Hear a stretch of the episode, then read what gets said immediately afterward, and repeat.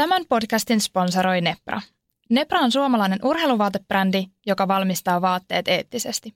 Ostamalla Nepran vaatteita jo pienellä valinnalla vaikutat isoihin asioihin. Fetitid ja Nepra haluavat muuttaa kuluttajien valintoja vastuullisempaan suuntaan.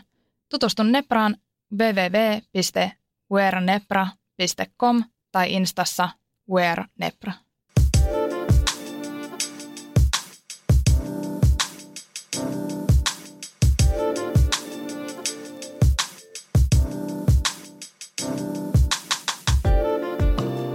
Moikka taas Feritsi Talks podcast-ohjelmasta.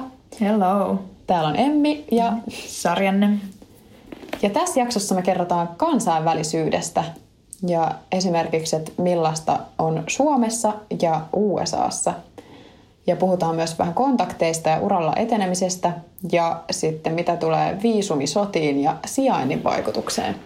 Tämä on vielä hauska just etenkin itsellään, kun on nyt Suomesta aika paljon yritysmaailmasta ja muotimaailmasta nyt tullut faktoja ja muuta, muuta osaamista, niin se on esimerkiksi harmi, että täällä on ihan mieletöntä talenttia. Siis ihan ihan mieletöntä.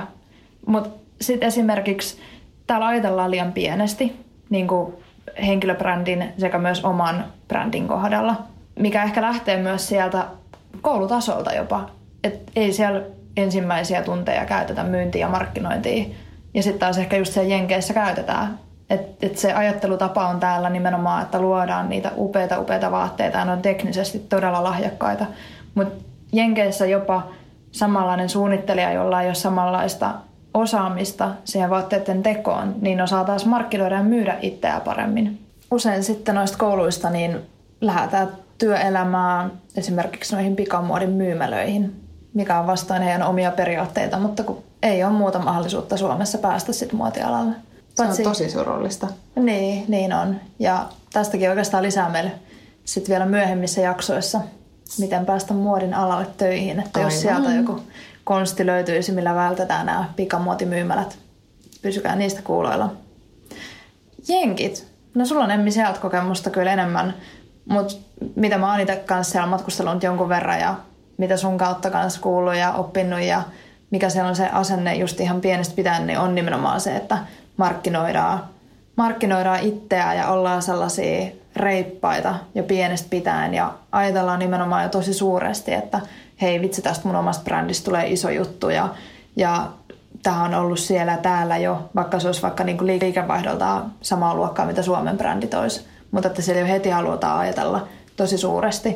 Et ehkä se on tavallaan se American Dream, mikä mm. ajaa ihmisiä siellä koko ajan eteenpäin. Et onhan se 320 miljoonaa myös ihan erilainen markkina siellä kuin vaikka se 5 miljoonaa, että siellä joutuu vähän niin kuin te- tekeekin isommin töitä mm. sitten. Et, ja onhan se niin kuin markkinanakin myös se, että mitä ehkä mekin kannustetaan tässä koko ajan, on se, että hei lähtekää oikeasti kansainvälisille urille ja kansainvälisesti tekemään teidän bisnestä, jos vaan mahdollista, koska fakta on se, että markkina itsessään Jenkeissä jo on tosi suuri, isompi kuin vaikka Euroopan markkinat yhteensä. Yep.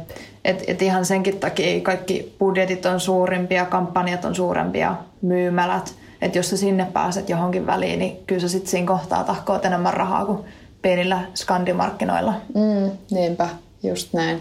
Et no omasta kokemuksesta mä voin ainakin sanoa sen, että, että mulla on sellainen asenne, että sä et saa elämässä mitään, jos sulla on rohkeutta tehdä sitä. Että jos sulla on rohkeutta ylittää sitä kynnystä ja sun mukavuusaluetta, niin et sä kyllä tuu mitään saavuttamaankaan ikinä. Mm. Että, että just toi, että ei pelkoa, niin mulla oli siis tällainen juttu, että mä laitoin Targetin toimitusjohtajalle, sain vaan, luin siis kylvyssä yhtenä iltana, vaan Minneapolisin tällaista jotain paikallisbisneslehteä ja sieltä sitten mä löysin Targetin toimitusjohtajan haastattelu ja siellä oli hänen, hänen sähköposti löytyi jostain ja laitoin vaan ihan pokkana, että hei moikka mä oon Suomesta, mutta asun täällä, että olisiko, olisiko mahdollista tehdä yhteistyötä ja mulla on tällainen ja tällainen brändi, että, että onnistuisiko. Ja heidän tosiaan vastattiin tuolta markkinointiosastolta sit New Yorkista ja haluttiin kuulla lisää, että musta tämä oli ihan mieletöntä, että että näinkin voi käydä pienelle on. suomalais, suomalaistytölle. Joo, siis todellakin. Ja tota asennettahan me ollaan nyt myös niin kuin Suomessa firmalla toteutettu. Esimerkiksi meillä oli vähän aikaa sitten se Feritidex aistikas lanseerausilta, korulanseerausilta, kun oltiin suunniteltu heidän kanssa yhteistyössä tämän korumallista. Niin laitettiin ihan pokkana suoraan rouva Haukiolle viesti, että tulisitko kanssamme juhlimaan? Kyllä. No presidentin kansliasta tuli viesti, että Jenni on valitettavasti kiireinen ja ei pääse, mutta aina kannattaa yrittää. Mm, kyllä. Ja aina tähdätä korkealle. Niinpä. Mä kerroinkin siinä meidän esittelyjaksossa, että mä osallistuin tällaiseen kansainväliseen joku silmälasimallikilpailuun kuin Specsaversin kilpailuun. Ja sitten sen jälkeen, kun mä olin voittanut sen Suomen homman, niin sitten mä en uskaltanut kuitenkaan lähestyä mitään suomalaisia mallitoimistoja. Että mulla tuli sellainen pelko, että mitä jos ne hylkääkin mutta niin sitten se on niinku sellainen tosielämä, että ei herra Jumala, että se, sittenhän se on ihan kauheata, että se on sitten siinä, että ei musta tule sitten mallia. Mutta mä laitoin sen sijaan niin silloin Ford Modelsille – mä laitoin Jenkkeihin viestiä. Ja eikö se ole se ihan maailman suurimpia? Se oli, vielä siinä vaiheessa se oli vielä maailman niin kuin, suurimpia. Ja on se edelleen ihan, mutta ei ole kuitenkin. Nyt on ehkä enemmän IMG ja mm, tällaista. Mutta silloin kymmenen vuotta sitten niin se oli vielä ihan, ihan niin kuin ykkös ja mulle aina sellainen niin kuin suurin unelma. Niin, niin sieltä vastattiin niihin mun kuviin. Lähetin Polaroid-kuvia heille sinne muutama. Ja sieltä vastattiin, että he halusivat kuulla lisää, nähdä videoa. Ja enemmän osannut puhua englantia ja mä tein jotain kärrynpyöriä siinä videolla. Mutta kuitenkin, että vastattiin ja he vielä mulle sanoivat, että he tosi harvoin vastaa, että he on niinku kiinnostuneita. Ja se oli mulle sellainen, että jes, että hitto, että ehkä, ehkä musta on jotain. Jotain, että nyt mä ehkä uskallan laittaa Suomen toimistoille. Ja, ja sitten tota, tein sitten Fondi Modelsin kanssa mallisopimuksen ja Musta on ihana tuossa kaikista eniten se, että sä oot näyttänyt sitä sun todellista luontoa, että nimenomaan hollolalaistyttö vetelee kärrypyöriä pellolla. Kärrypyöriä jossain pellolla. Ja... Niin, niin. No, toisaalta se voi niin. olla sitten se, mikä nappaa sielläkin niin, sitten. Niinpä, totta.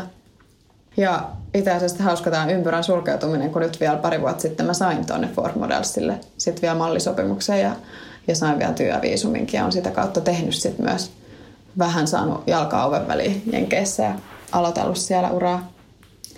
Mm. Mutta just että se vinkkinä, että toikin, nyt kun mä aloin tekemään sen Fordin kautta silloin pari vuotta sitten, niin mulla oli vaan se, että mä tutustuin ihmisiin ja laitoin vaan ihan pokkana viestiä paikallisille Minneapolisissa ja Chicagossa vaikka valokuvaajille ja niin kuin ehdotin testikuvauksia ja tosi monet lähti sitten mukaan ja alkoi tehdä mukaan yhteistyötä ja niitä testikuvauksia. Sitten mä oon sitä kautta saanut myös hyviä ystäviä.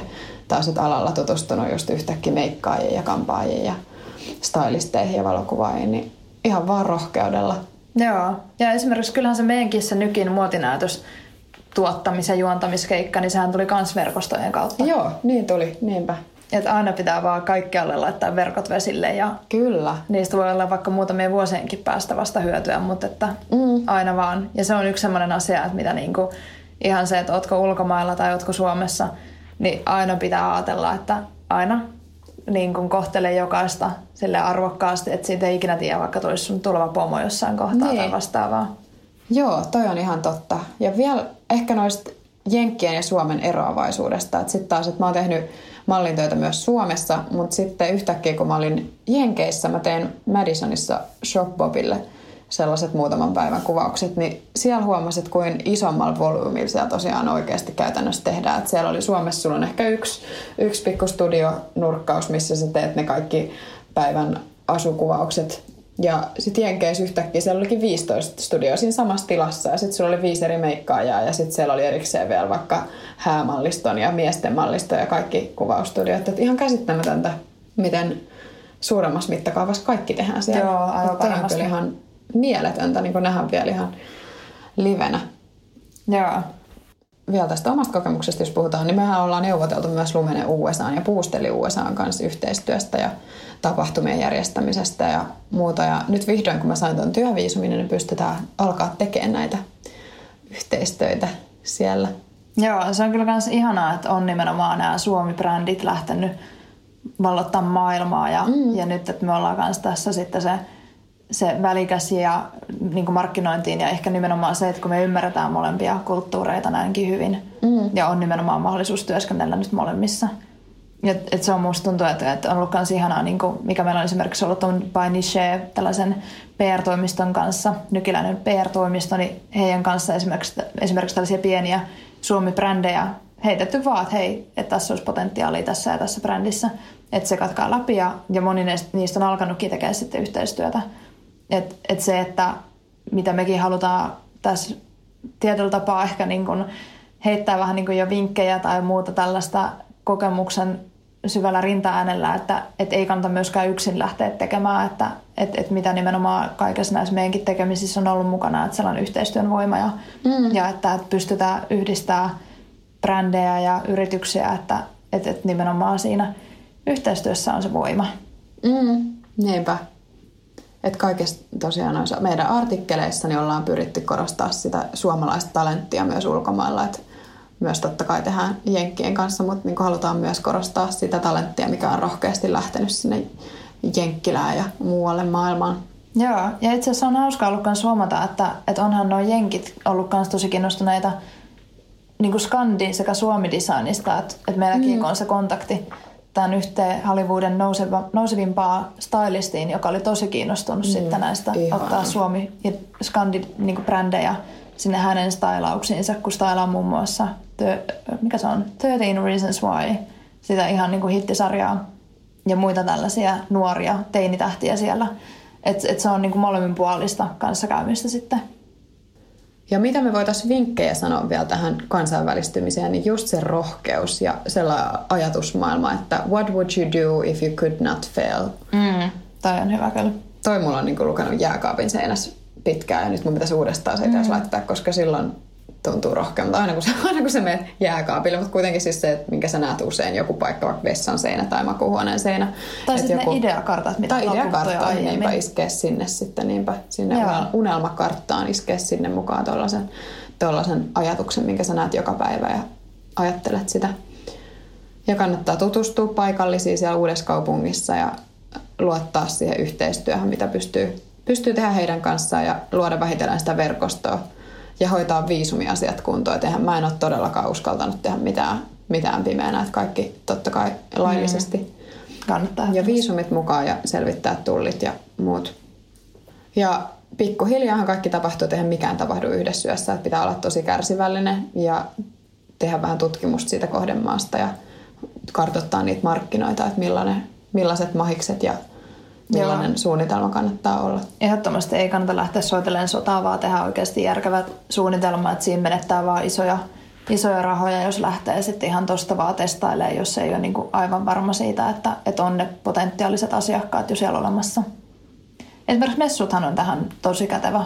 Että mm. lähdet kansainvälisille messuille tai yhteistyössä muiden brändien kanssa, jos on joku tällainen yhteinen, yhteinen messuidea tai, tai tapahtuma tai vastaava. Ja sieltä niin kerää sitä dataa, että – ja analytiikkaa, että onko tämä nyt oikeasti tämä mm. oma brändi ja oma tuote semmoinen potentiaalinen näille markkinoille. Ja alusta asti kannattaa kuitenkin brändiä perustaessa niin miettiä kansainvälisesti esimerkiksi, että se nimi on helppo. Että se on kansainvälisesti lausuttavissa, Just eikä näin. mikään suomalainen Ehkä... todella perinteinen. Ehkä jättäisin äät ja ööt pois muun muassa. Joo. Se voi Jep. toimia jotenkin lyhyessä nimessä, mutta sellainen niin kuin perinteinen pitkä suomalainen nimi ei välttämättä toimi. Joo ulkomailla, että joku mikä jää mieleen. Joo, ja kaksoiskonsonantit, nämä voi olla vaikeita myös mm. lausua siellä, niin onhan sekin, että mitä me ajateltiin kanssa alusta asti, että feditid, se on jo saman tien lausuttavissa englanniksi. Mm. Ja se, sun ei tarvitse niinku hirveästi selitellä, miten se kirjoitetaan. Mm. Et kaikki mun mielestä tuohon liittyen myös englanniksi kaikki nettisivut, koska suomalaisetkin osaa tosi hyvin, hyvin englantia. Ja se antaa myös siitä sun brändistä paljon heti vakuuttavamman kuvan, kun ne on englanniksi ne sun kaikki materiaalit. Että saat heti alusta asti, kun ajattelet kansainvälisesti, niin kyllä sä sitten sinne pääsetkin. Mm. Ja luottaa siihen, että kaikki on mahdollista. Mikään ei ole mahdotonta. Just näin. Ja ylipäätänsä se, että Jenkeissä se markkinointi, kaikki muu koneisto on niin paljon suurempaa, mitä Suomessa. Että ehkä sekin, että siinä kohtaa, kun menee sinne Jenkkeihin, niin ei pidä myöskään niin ajatella silleen, että apua, että no nyt mä törmäsin tähän vaikka vaikuttajaa, että sillä on joku 100 000 seuraajaa.